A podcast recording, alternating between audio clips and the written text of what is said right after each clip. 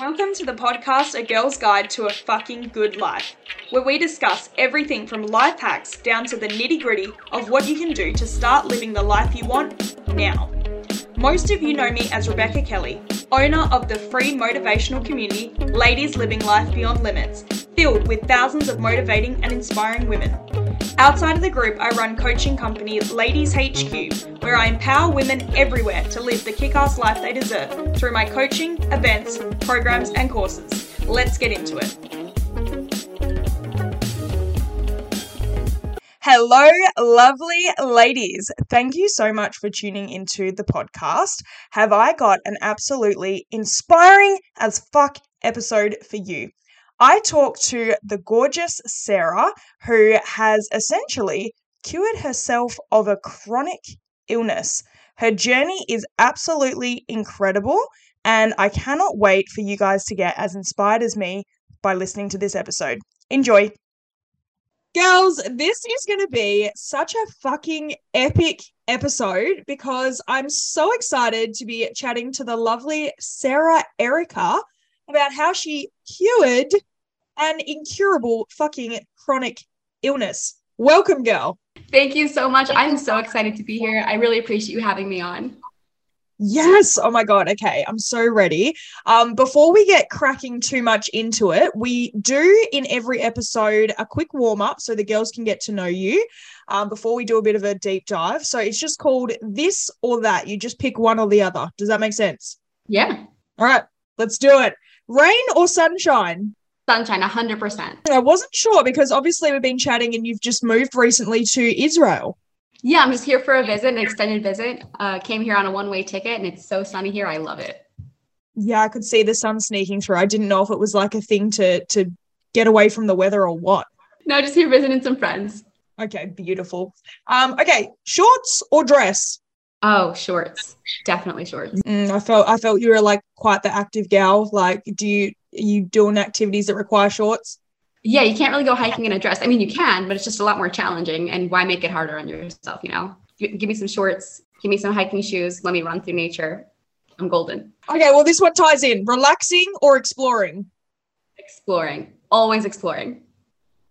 Yeah, I knew when I wrote these, I was like, I can, I always try and guess. And I like, I love it when I'm surprised, but also when it's predictable, even better. What's something you're going to explore while you're there? So I've actually already been to a couple of natural springs. Last night I went with a friend to a natural spring that you have to wade through a tunnel to get to, and the water in the tunnel comes up to your chest and it's ice cold. It's freezing. like that part was awful, right? But the the natural spring itself underground absolutely stunning. Water was also cold, but it was it was incredible. That's amazing. This might sound ignorant, but what like what's the purpose of a spring? Like I I thought that they're hot springs. Are they not hot? So these aren't hot springs. No, these are natural springs. In Hebrew, it's called ma'ayan. And there's a concept in Judaism where um, you actually dunk in a natural spring as a sort of spiritual purification. So after a person uh, goes through uh, an extremely tough period, um, after there, there's a concept in Judaism where once a body's prepared for burial, the people taking care of that mm. body afterwards ritually cleanse themselves in natural springs. Any sort of major event in their world before a woman gets married, um, as a sign of spiritual cleansing and purification, she dunks in a natural spring. Uh, men do so before uh, the the Sabbath every week, should they choose. It's just a way to because water holds so much power, and water holds yes. so much. There's purity within water. As a way of spiritual cleansing, people dunk inside these springs to cleanse themselves, to, to represent on a physical level what they're going through on a spiritual level. Wow, I love that. You've taught us shit already. Oh, that's great. So you were just did you have an intention there when you kind of went through it or was it just to experience it this time it was just to explore just to see what was going on but i definitely have plans to go back to other ones and visit other ones and go in with an intention maybe make a little ceremony for myself out of the experience. Oh yeah. Okay cool. I absolutely love that. Now i don't quite know where to start here. I've obviously quizzed you about different things just now but your story is incredible. So maybe you can take us right back to the start of finding out about your chronic illness and what specifically you had. Sure. So it's a little it's it's weird because my diagno- path to diagnosis uh, was a very long one. And it actually started from childhood because I had all these weird symptoms as a child that no one really knew what they were. And I didn't think to make a big deal mm. out of them because I thought they were normal, right? I thought that everyone got, got dizzy when they stood up. And I thought that everyone, when they burped, could taste last night's dinner in the morning. And I thought people who were able to eat breakfast were really, really weird because, like, how are you still not, how are you not full from last night's dinner, right? So I, these are just things that I grew up thinking were normal, but they obviously weren't. Um, but because I thought they were normal, I wasn't like, hey, mom, something weird's going on. Take me to the doctor. Let's figure this out. It was just like, oh, this is part of being human. It's a weird part of being human, but it's part of being human. But in 2014, I was 20 years old. I moved to Israel. Um, my intention was to make a life here. And I enlisted in the Israeli army. It's a requirement for citizens to serve. And during my time in the army, uh, at 20 years old, I started to get I, the symptoms that I experienced as a kid got a lot worse. So I started not being able to hold down food. Um, I had all these tests done, I got all these levels checked.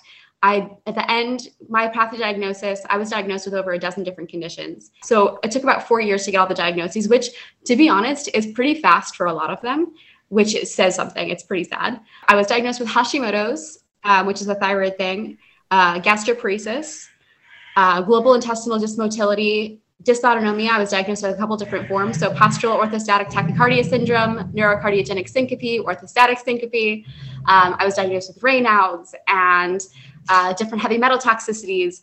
I was diagnosed with a lot of different things, and my doctors seemed to believe it all stemmed from a genetic connective tissue disorder called Ehlers-Danlos syndrome, which I was diagnosed with. That was the last thing that I was diagnosed with.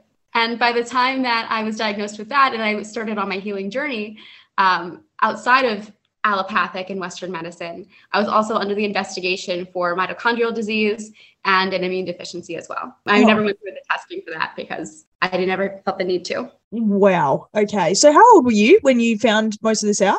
Most of this out, I was around 24. Oh, that's so crazy. So I guess you had a lot of decisions to make. Um, can you talk a little bit about, you know, what happened after that and your decision making process? Yeah. So for me, the decisions were really, I, I, didn't actually think that I had decisions to make during the process. I was so caught up in what the doctors are saying. I was mm. very much under the impression if the doctor says it, it must be true. And I remember I was at this one appointment. Um, I had doctors all over the country in the States because I had returned to the States for medical treatment in um, late 2016. I wasn't getting the care that I needed where I was. And I remember I was at this doctor's appointment. This was one of the top neurogastroenterologists in the country. So this is the guy who understands how the gut and the brain communicate with each other. And he was like one of the top ones in the country, right? So I go to him. He's in Texas. I fly to Texas with my mom. She's taking care of me. I can barely take care of myself. And I remember I was sitting in his office and I had a list of different experimental treatments that I'd found online and different questions that I had for him. I was like, well, what if we try this? And could we try that? And all I wanted was my life back. And I remember this doctor, he had to be in his, he has to be in his 80s, right? He looked at me and he told me, you need to wrap your pretty little head around the fact that you're not getting better. Oh, fuck him. right? I actually have to give him a lot of credit though, because I got healthy in spite of him. He was my motivator and it wasn't yeah. like that when I left the appointment. I left the appointment and he was like going on and on about what was going to happen to my body, right? Um, at that point, I had a feeding tube and I was in a wheelchair. And he was telling me that the feeding tube would work until my intestines eventually gave out because they would. And then I would have to have a central line going to my heart, which I would get. I would get a TPN or uh, some type of nutrition through that central line. But because I was such a high infection risk, that the line I would get an infection and the line would kill me, and I could expect a very short life. And I'd already been in organ failure before. So what I was hearing was nothing new. Like I'd been in a kidney failure and the doctors had told my parents before that they weren't sure if I was going to make it. And I'd been, my entire body at one point had been shutting down. So this was nothing, this was not new information.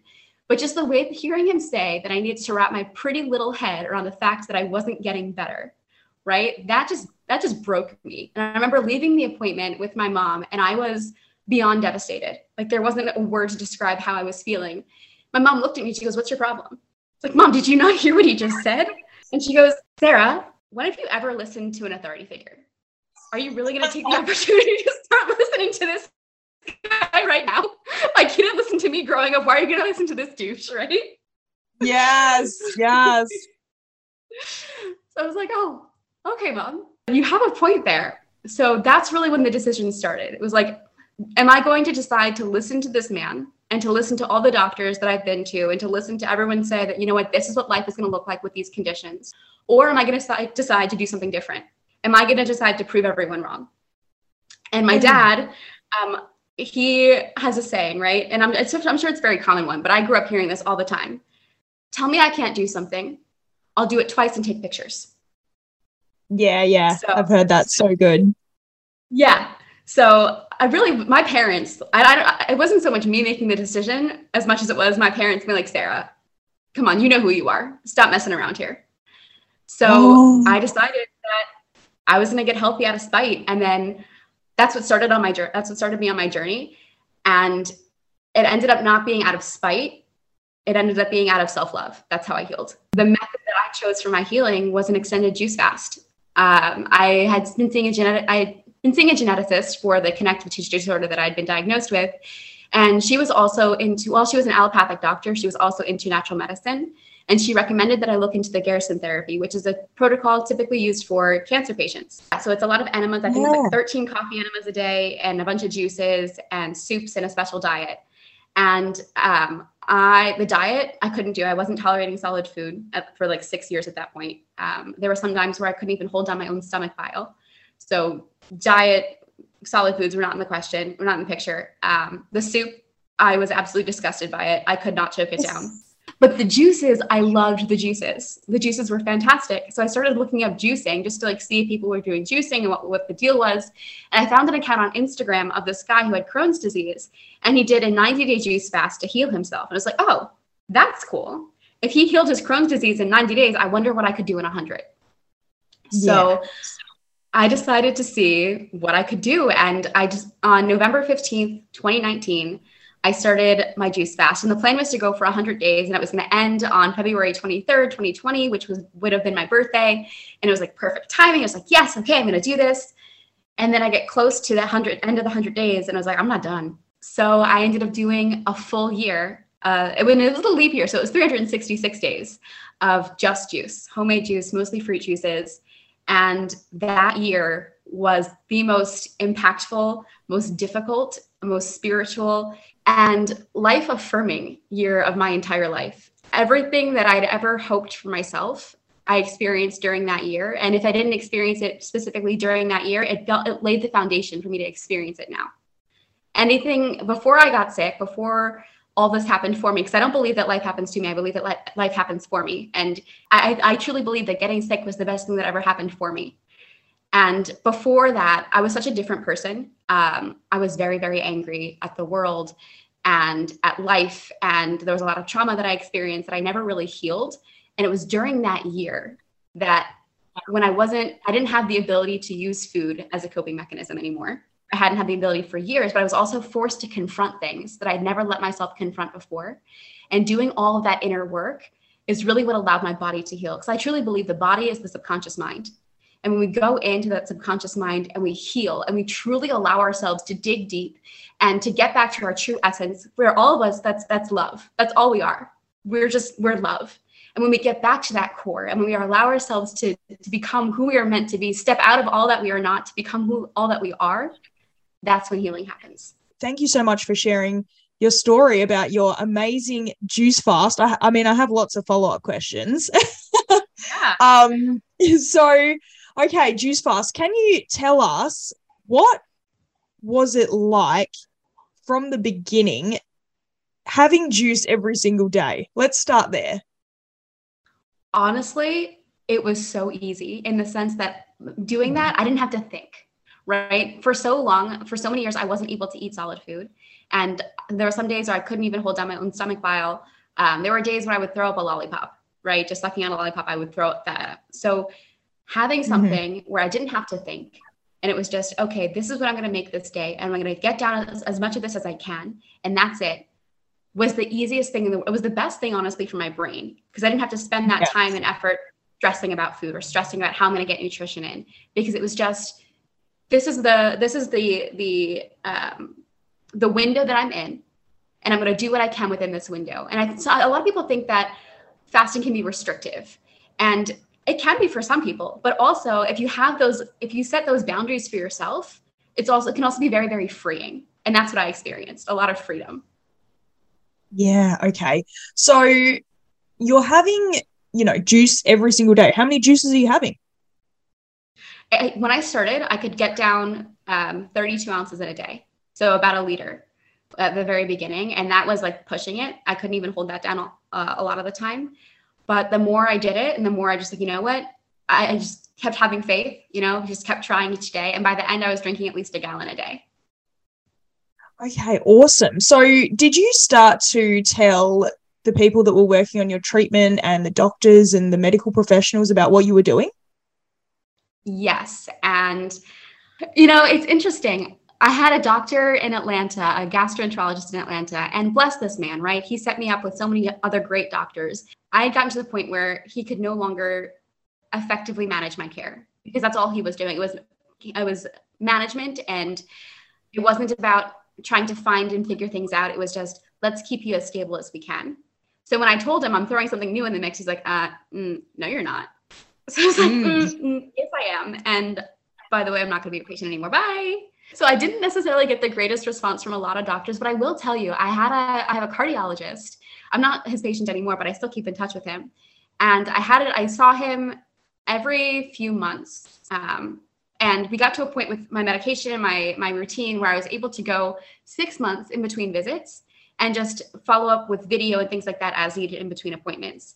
So he saw me um, at around nine months into my juice fast last time we had an appointment together and he looked at me um, and i walked into his office i walked into his office right? I didn't have a wheelchair i didn't have a rollator i didn't have my feeding tube anymore and he looked at me and goes what are you doing? I need to know so i can share this with my other patients.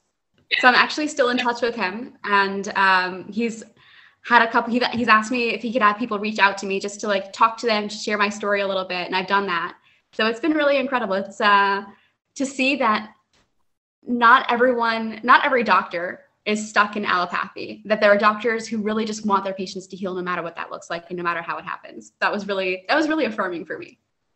That is so beautiful. That is, yeah, just incredible. I've got a question about the US health scheme yeah. thing because it, over over here in Australia, and you know, it's a personal question, but we're already talking about personal shit. Let's do it. Um, okay. over here in Australia, a lot of it is covered by something we call Medicare. Um, you can have private health as well, but you know, all these TV shows and stuff that we watch, you hear how fucked up the American kind of health system is unless you've got benefits or unless you've got health cover. So, did you were you paying for all of this, or what happened? So, in America, um, you can be on your parents' health insurance until the age of 26. So, I was on my parents' health insurance. My parents typically you get health insurance through your job. And um, my dad's job had really great health insurance. So I was under his coverage, but I still had to pay a butt ton for things. Like I was getting a weekly, uh, no, I was doing daily saline infusions. And every two weeks until I reached my maximum deductible, I was paying two grand for these infusions. So it wasn't cheap. Oh. Being sick was not cheap at all. So the cost of like and a lot of people ask me like how do you how did you juice for a year? It's so expensive to do that. First of all it doesn't have to be but also getting being sick is a lot more expensive than getting healthy is. Yeah. Oh yeah. And and that's what that's what i try and also chat to people about. It's like let's work on your health now and spend the money now so that you don't have to spend it trying to recover and get better if you're not looking yeah. after yourself Yes, 100%. 100%. Invest in yourself now. Do as much as you can now and take care of yourself now because not only to save the money, but because you deserve it. If you think about all the billions of things that had to align perfectly for each one of us to be here, right? It's insane. It's absolutely insane. There are no coincidences in this world. It just statistically, it doesn't make sense that anything is a coincidence just by the billions of events that had to line up exactly perfectly for any of this to happen. And when you think about it like that, it's like, well, hold on, that's a lot of effort to bring me to this planet, right? So if that's mm-hmm. if all that mm-hmm. effort had to go into bringing me here, then there has to be a reason for it. And would it make sense for that reason for me to be here is to suffer? No, absolutely not.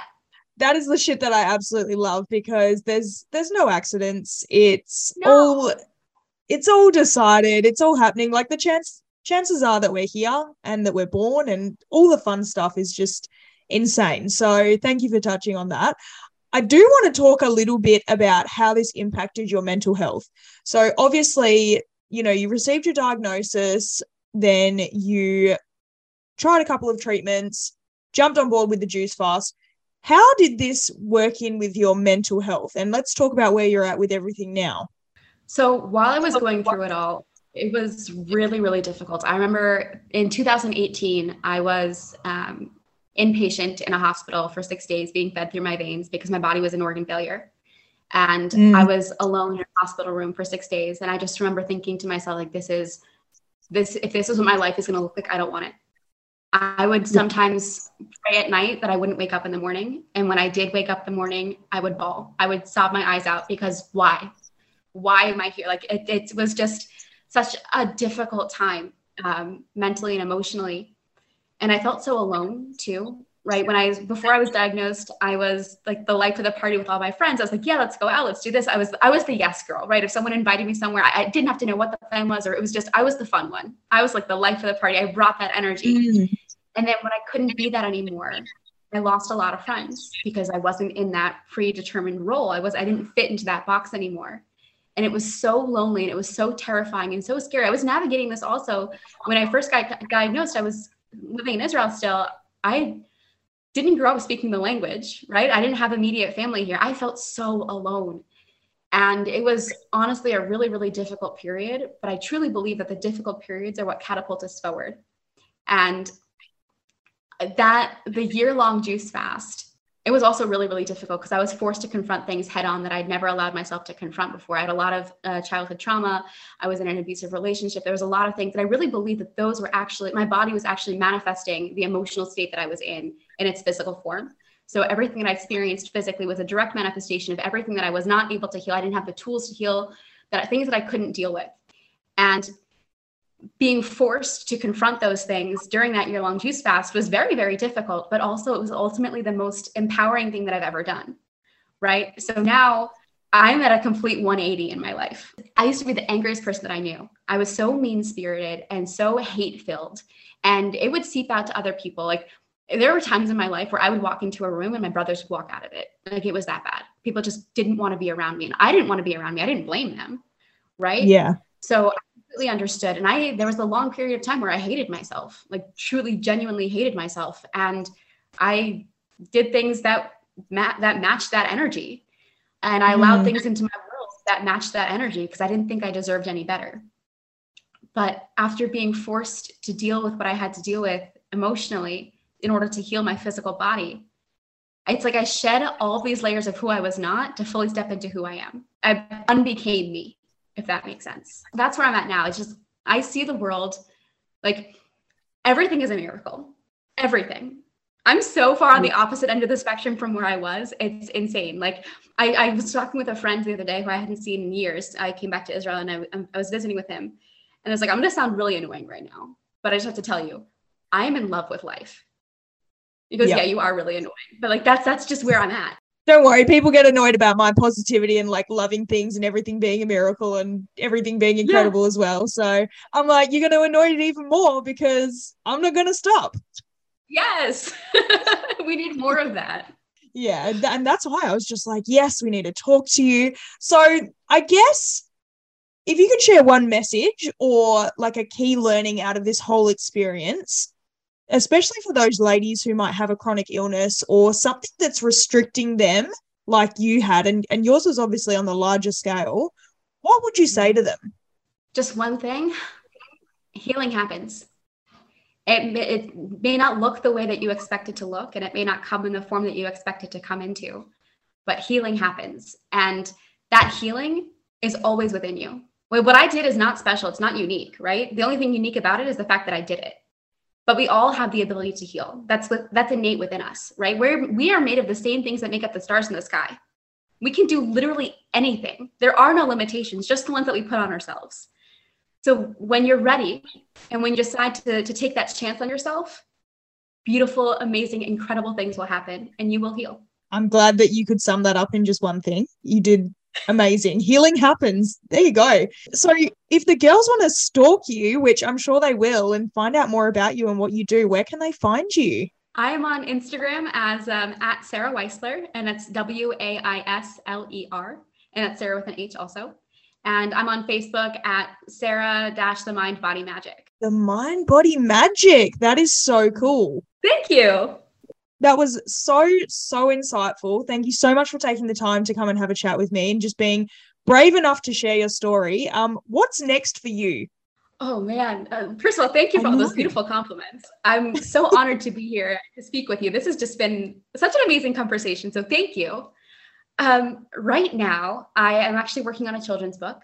Yeah, I want kids to know how incredible that they are. I want, I want us, I want this to be the new norm, right? I want us to wake up in the morning recognizing our power and our magic, and that it's all already within within us. And I think starting with kids is the best way to go about it. So I'm working on a children's book. I'm working on a book with my story and how I healed to put that out there to to more people. Um, I'm starting to speak on more podcasts and um, looking into speaking opportunities, um, speaking gigs in front of larger audiences.